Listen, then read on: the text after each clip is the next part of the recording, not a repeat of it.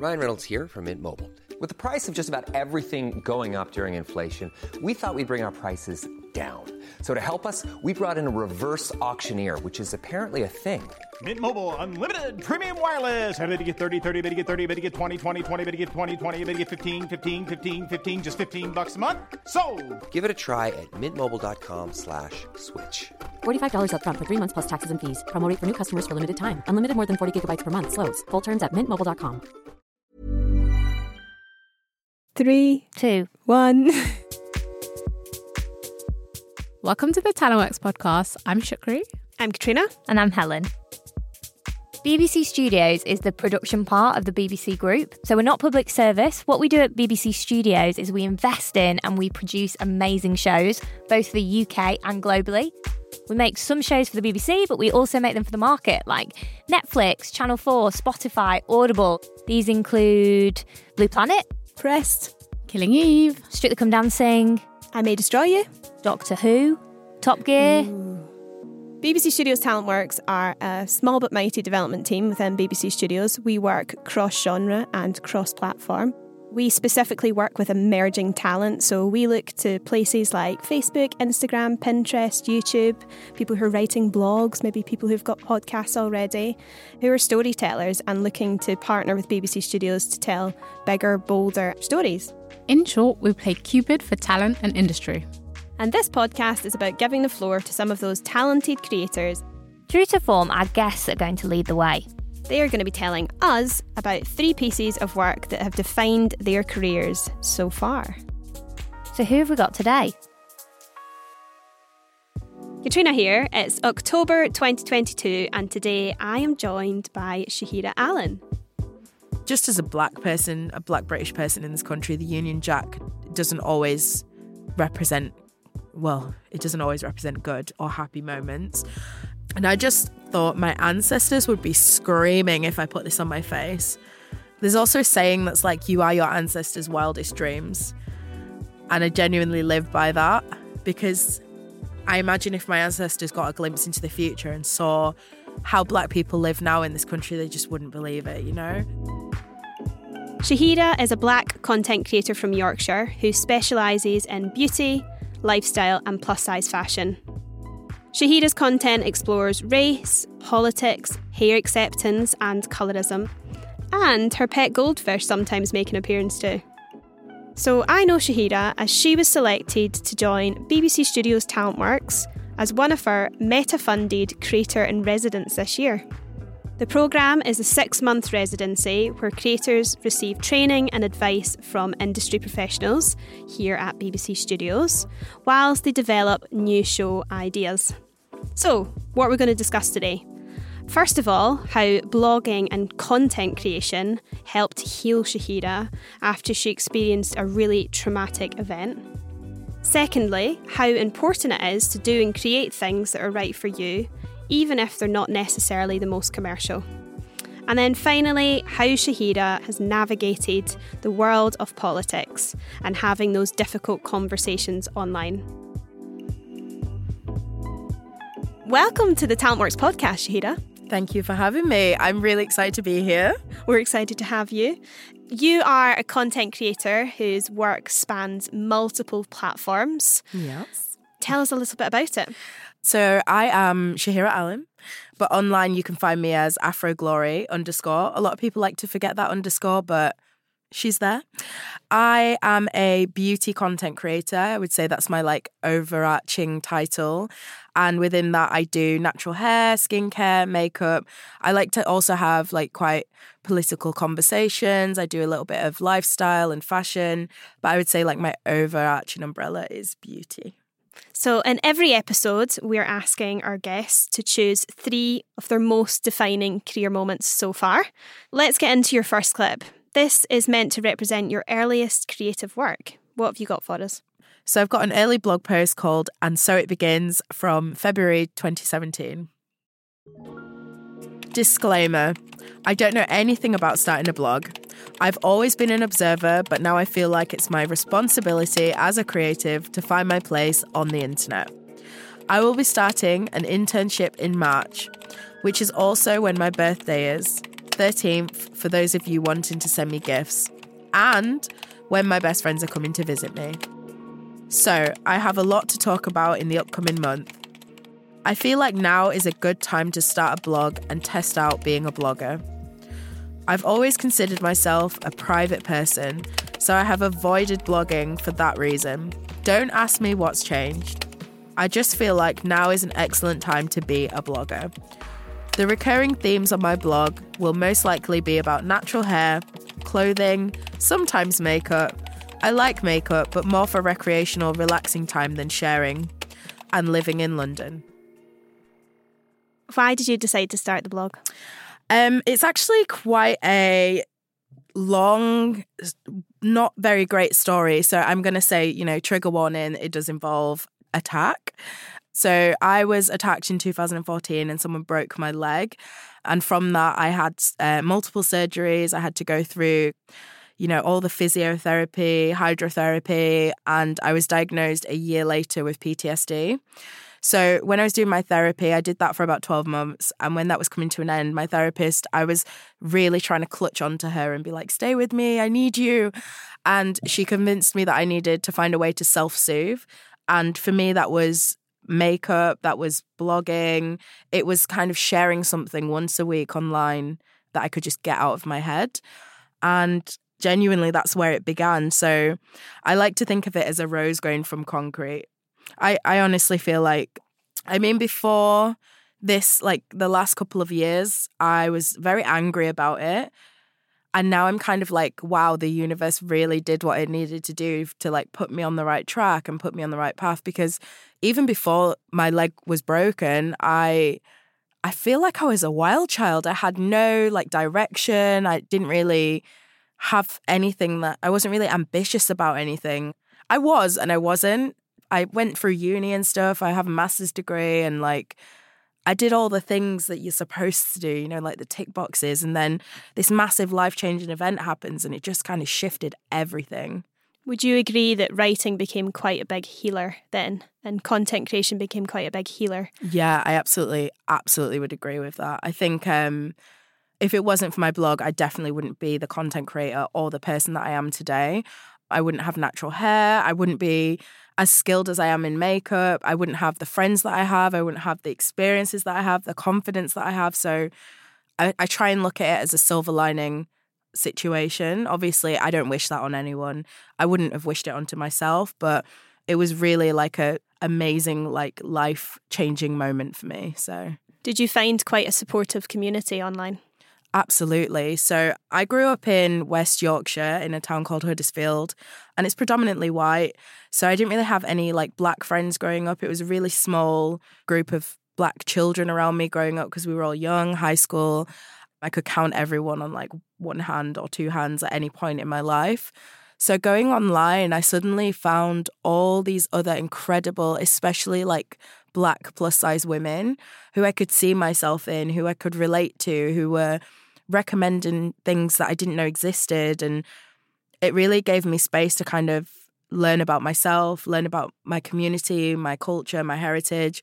I am like first generation non immigrant, is what I say. So my parents were both born in Jamaica and I was born here.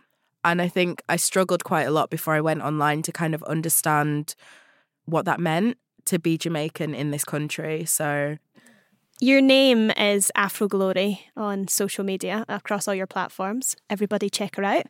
Was it a conscious decision to have Afro Glory as your name rather than being Shahira Allen online? Yeah, definitely. So when I started my like digital platforms, um, I think I just started with like Instagram and my blog. So in 2014, which is when the attack happened, after a year, so 2015, I just my body had been through enough. And before that, I was relaxing my hair, which, um, if you don't know, is a chemical process to straighten type 4 hair. So any like kinky, coily hair, it permanently straightens it. But it's very damaging for the person and their hair. My hair was constantly snapping off, and I'd have like big scabs on my scalp. And it was just a horrible, like toxic process. And I think I made a conscious decision that my body had been through enough and I just stopped relaxing. I was like, I can't do this to myself. I'm still healing. I'm not going to start adding chemicals to my scalp to try and fit into this beauty standard. It was definitely less about the beauty standard, more about like health. But I started learning about my natural hair and I was 25 at the time. And that was the first time I saw my afro in its like true state since I was eight years old. I actually remember wanting to relax my hair because of there was a specific brand that had these hair adverts and the women had like type 1 type 2 hair really swishy and like they really sold me the dream with like the long swishy hair. And i thought if i relax my hair i get to you know have the same thing. And i'd see my friends who are white just like brush their hair and go and i was like that's not my life. Like i have to sit do this whole process deep condition detangle. I just didn't want it when i was a kid but i think if i'd ever had that representation or more access to information on how to look after my hair, I'd be a very different person, you know. But I'm I don't I don't hate the way my life has worked out. I feel like it's made me a very solid human being. So Afro Glory just kind of came out of that whole experience. So very conscious decision. So yeah.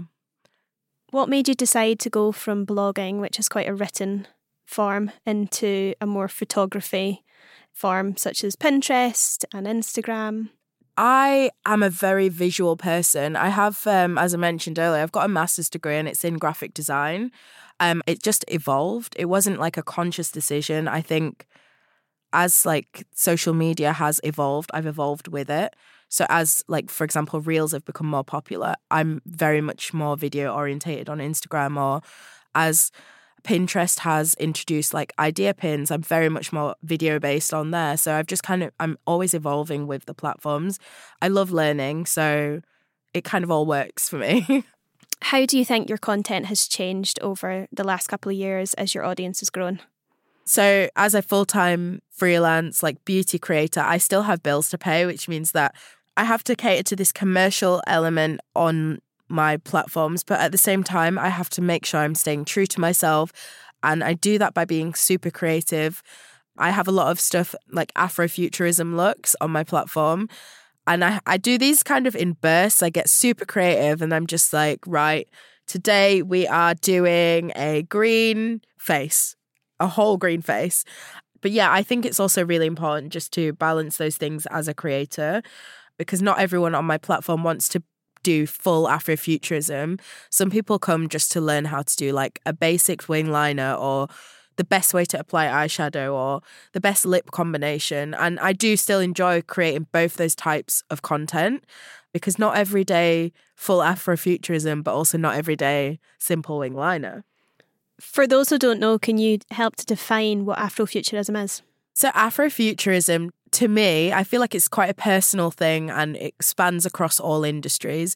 But Afrofuturism to me in beauty is like this really kind of futuristic view of blackness within beauty. So it might be like really exaggerated features like being really proud of like my wider nose or like my my brown skin or like my dark eyes and like using makeup to kind of add to what I have as a black person, as an Afro person. Is that even a saying? Afro person? It should be. I want to be an Afro person. But yeah, that's kind of what Afrofuturism means to me. Thank you for sharing your earliest creative story with us. What is your second clip? Something that represents a significant moment in your career? Um, obviously, it's this being here at the BBC. So, um, I am going to be sharing an audio bite from my application for the BBC Studios TalentWorks residency, which was in 2022. As a black girl growing up in West Yorkshire, I had very little representation in my friendship circles. There were a handful of black kids in my school. Now, as an adult, I'm more invested in finding out about the modern day history of blackness in cities and towns outside of London. I feel like when people think of black people in the United Kingdom, they automatically have this Brixtonized version of what blackness looks like. But I feel like there's not much visual or audio evidence of black people existing beyond the capital city.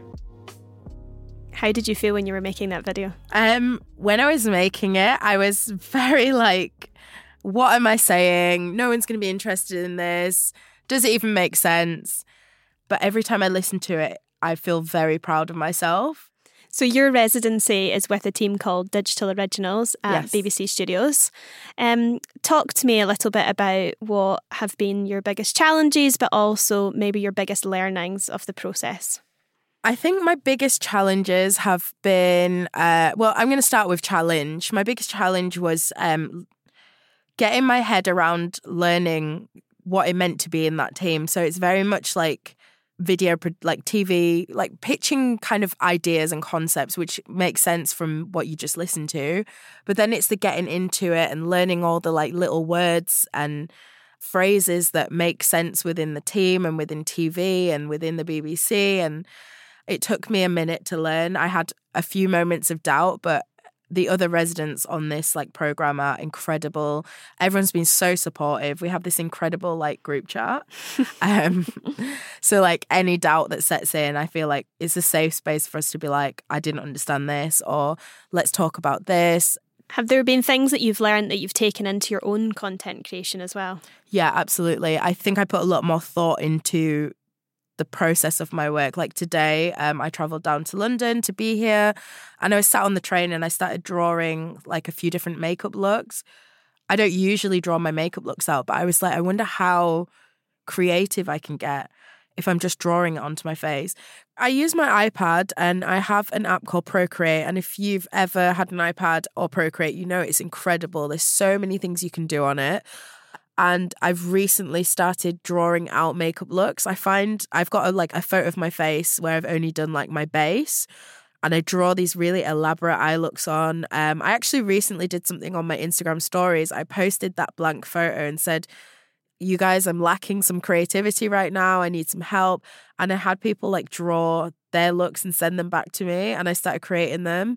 And I called it Created by You, like a mini series. I've still got loads to do loads more looks just like in the bank to share and I'm tagging my audience and being like you did this and the response to that has been amazing as well people have been like I can't believe you brought this to life the way that you did which is obviously feeding my creative ego I love that yeah. so much. I mean I feel like when you have a platform you should try and make it you know something for other people to enjoy in a more interactive way anyway Let's fast forward to the present. What is your third and final clip? Something that best represents you and your successes at this moment. I'm going to be reading a caption from one of my Instagram posts called British, and it was on the 4th of June 2022. So it was the Jubilee in the United Kingdom. In across the country, everyone celebrates. Um, it's very British, very. It feels very white and Western, and it kind of made me feel a little bit excluded from being able to celebrate my heritage, my British heritage or Britishness ishness. but yeah, I'd love to read the caption. If I'm British, why do I feel unsafe to go out today? Why is it that I know, regardless of where I was born or what my passport says, today Britain will be filled with patriotism? And for me, and people who look like me, that isn't safe. I am black and I am British, but only one will always be the reason I am followed around a store. One will always be the reason I am not chosen for opportunities. One will always be the reason I am treated a certain way by institutions like the education system, police force, and medical field. One will always be the reason I can't go out on a certain day in this country. This beauty look was created for a brand who asked me to create this look to be the face of an article representing British beauty. I ummed and ahed, but in the end, I said yes. I was called a twice privately. I'm okay with that because I understand the anger an image like this can invoke. I would have been just as angry a few years ago. Why did I do it then? Because to be a fat, black woman representing the words British beauty is more powerful than what box people decide to put me in.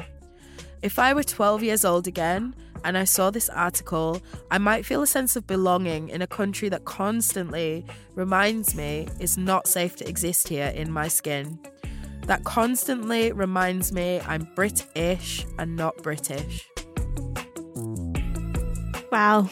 Yeah. That's so powerful. It was a very powerful moment. The whole process was extremely emotional. Uh, I remember getting the email, and my immediate reaction was, no way. So, just to describe the makeup look, they asked me to do the British, the Union Jack on my eyes as makeup. And as a black British Jamaican or black British person with Jamaican heritage, the Union Jack carries a lot of meaning. Just as a black person, a black British person in this country, the Union Jack doesn't always represent, well, it doesn't always represent good or happy moments. And I just thought my ancestors would be screaming if I put this on my face. There's also a saying that's like, you are your ancestors' wildest dreams. And I genuinely live by that because I imagine if my ancestors got a glimpse into the future and saw how black people live now in this country, they just wouldn't believe it, you know? We've come a long way.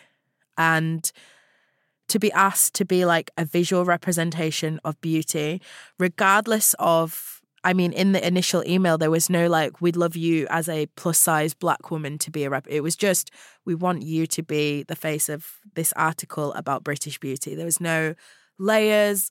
It was just really nice to know that people look at me now and just see me as like this representation of British beauty and not all those layers and dimensions. So, yeah, a lot of emotions. My initial reaction was absolutely not. And then I kind of spoke to a few friends, friends that I've made online, did a lot of talking, and came to the conclusion that it was important.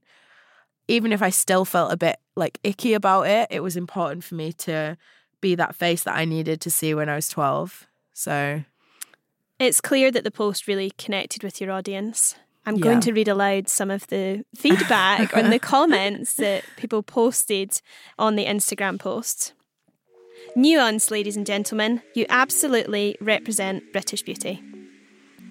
I love the power of the statement. Representing British beauty is more powerful than what box people put you in. You look stunning. Oh, you guys. Last but not least, I keep coming back to this and falling in love with the message over and over again. Oh, don't. I could actually. How does it make you uh, feel to hear these comments? I mean, obviously, I've been, I've like, I've pinned this post, so I still get comments and I still get like love on this post. But when I read these comments, like, it makes me realize that I made the right decision by doing that look. It makes me feel less alone. Like, I know that other people are feeling like that in this country, other black people are feeling like this. So, the, the post is actually a carousel of like very British things, like a picture of me on Brighton Pier with like fish and chips and my passport with all the like important information crossed out. It's also got like black and Afrocentric moments in there as well. How do you handle the emotional pressure of creating content like that?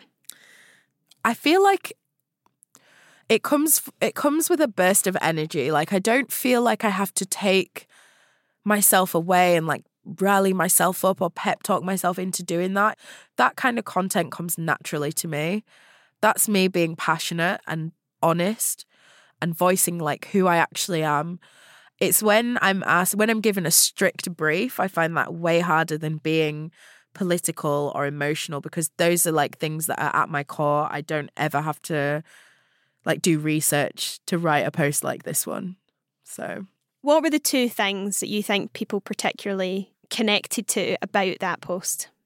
I feel like it's almost a universal feeling when you're black and British and you're constantly battling that between that heritage, especially if you were born here.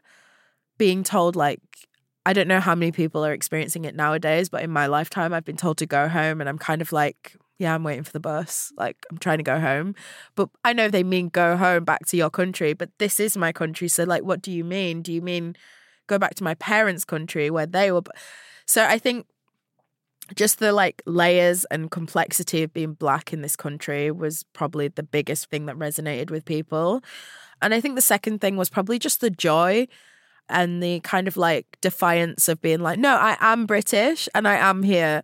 And these are like my lived experiences, but I am British, even if you think I'm British. Like, so I think it had like kind of those two main points of relation. So yeah. Do you have any secrets to success?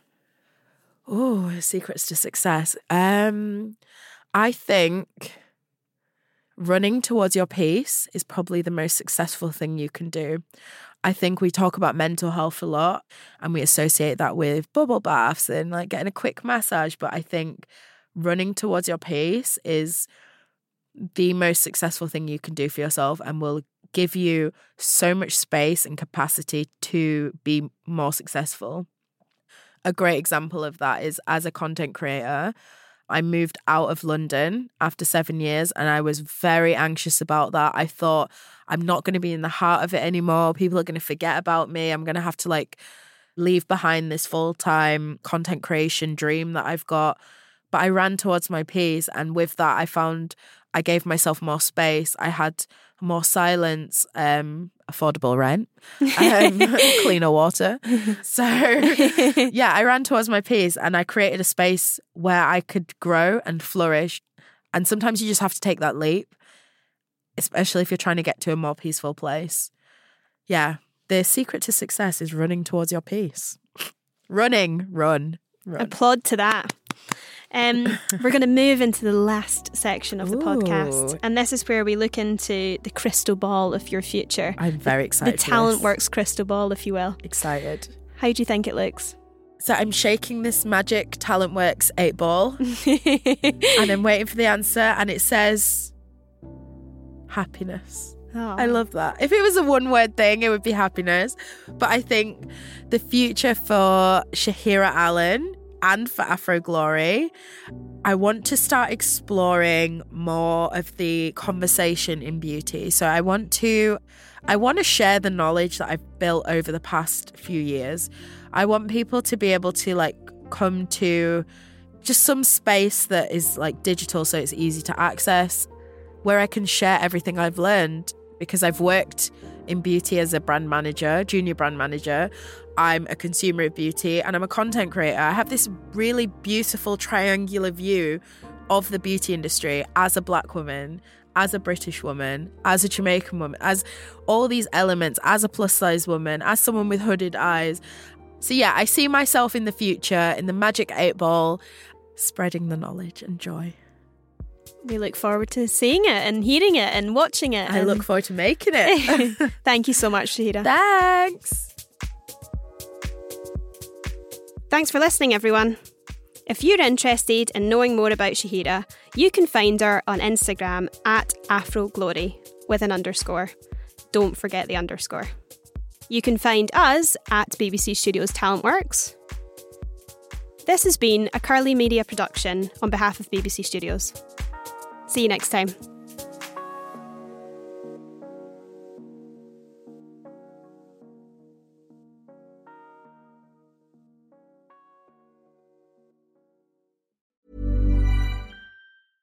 Imagine the softest sheets you've ever felt. Now imagine them getting even softer over time. That's what you'll feel with Boll and Branch's organic cotton sheets. In a recent customer survey, 96% replied that Boll and Branch sheets get softer with every wash. Start getting your best night's sleep in these sheets that get softer and softer for years to come. Try their sheets with a 30-night guarantee. Plus, get 15% off your first order at bollandbranch.com. Code BUTTERY. Exclusions apply. See site for details.